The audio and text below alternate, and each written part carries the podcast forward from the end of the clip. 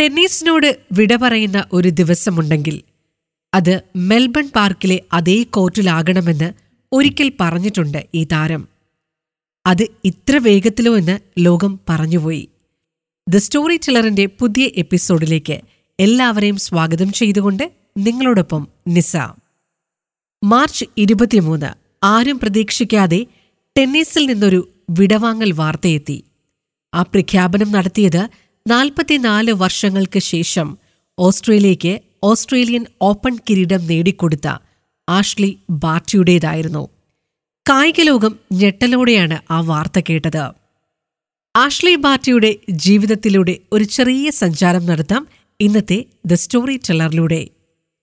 ആയിരത്തി തൊള്ളായിരത്തി തൊണ്ണൂറ്റിയാറ് ഏപ്രിൽ ഇരുപത്തിനാലിനായിരുന്നു ബാർട്ടിയുടെ ജനനം. റോബർട്ടും ജോസിയുമായിരുന്നു മാതാപിതാക്കൾ. ആദ്യമായി റാക്കറ്റ് കയ്യിലെടുക്കുന്നത് നാലാം വയസ്സിലായിരുന്നു.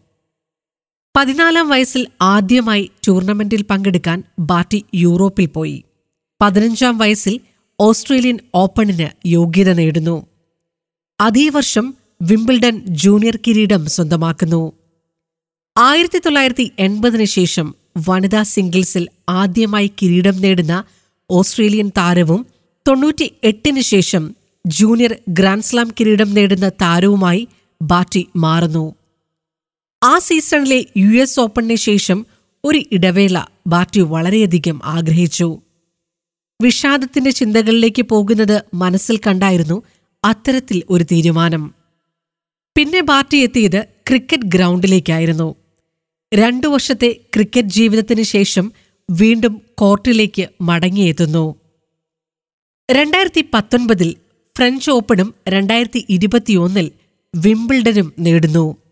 രണ്ടായിരത്തി ഇരുപത്തിരണ്ടിൽ ഓസ്ട്രേലിയൻ ഓപ്പൺ വനിതാ സിംഗിൾസ് കിരീടം നാൽപ്പത്തിനാല് വർഷങ്ങൾക്ക് ശേഷം ഓസ്ട്രേലിയയ്ക്കായി നേടിയെടുക്കുന്നു. ഫൈനലിൽ അമേരിക്കയുടെ ഡാനിയേല കോളൻസിനെ തകർത്തായിരുന്നു ബാർട്ടിയുടെ ആ കിരീട നേട്ടം. ബാർട്ടിയുടെ ആദ്യ ഓസ്ട്രേലിയൻ ഓപ്പൺ കിരീടവുമായിരുന്നു അത്. എന്നാൽ ഈ രണ്ടായിരത്തി ഇരുപത്തിരണ്ടിൽ തന്നെ വിരമിക്കൽ പ്രഖ്യാപനവും പാർട്ടി നടത്തിയിരിക്കുകയാണ്. വിംബിൾഡൺ ഒരിക്കൽ നേടണം. അത് നേടിക്കഴിഞ്ഞ ശേഷമാണ് മാറി ചിന്തിക്കുന്നത്. അതിനുശേഷവും എന്തോ ഒന്ന് ബാക്കിയുള്ളതുപോലെ. ഓസ്ട്രേലിയൻ ഓപ്പൺ നേടിയപ്പോൾ അതും കഴിഞ്ഞു. ഇനി മറ്റ് സ്വപ്നങ്ങളുണ്ട്. അതിനായി ജീവിക്കണം. തീരുമാനമെടുക്കുന്നത് ബുദ്ധിമുട്ടായിരുന്നെങ്കിലും ശരിയാണെന്ന് തോന്നി. ഇങ്ങനെയാണ് ബാറ്റി വിരമിക്കലിനെ വാക്കുകളിൽ വരച്ചിട്ടത്. തീരുമാനങ്ങളിലൂടെ ചിലർ നമ്മളെ അത്ഭുതപ്പെടുത്തും. ആ കൂട്ടത്തിൽ ഇനി ഈ പേരുകൂടിയുണ്ടാകും ആഷ്ലി ബാറ്റി.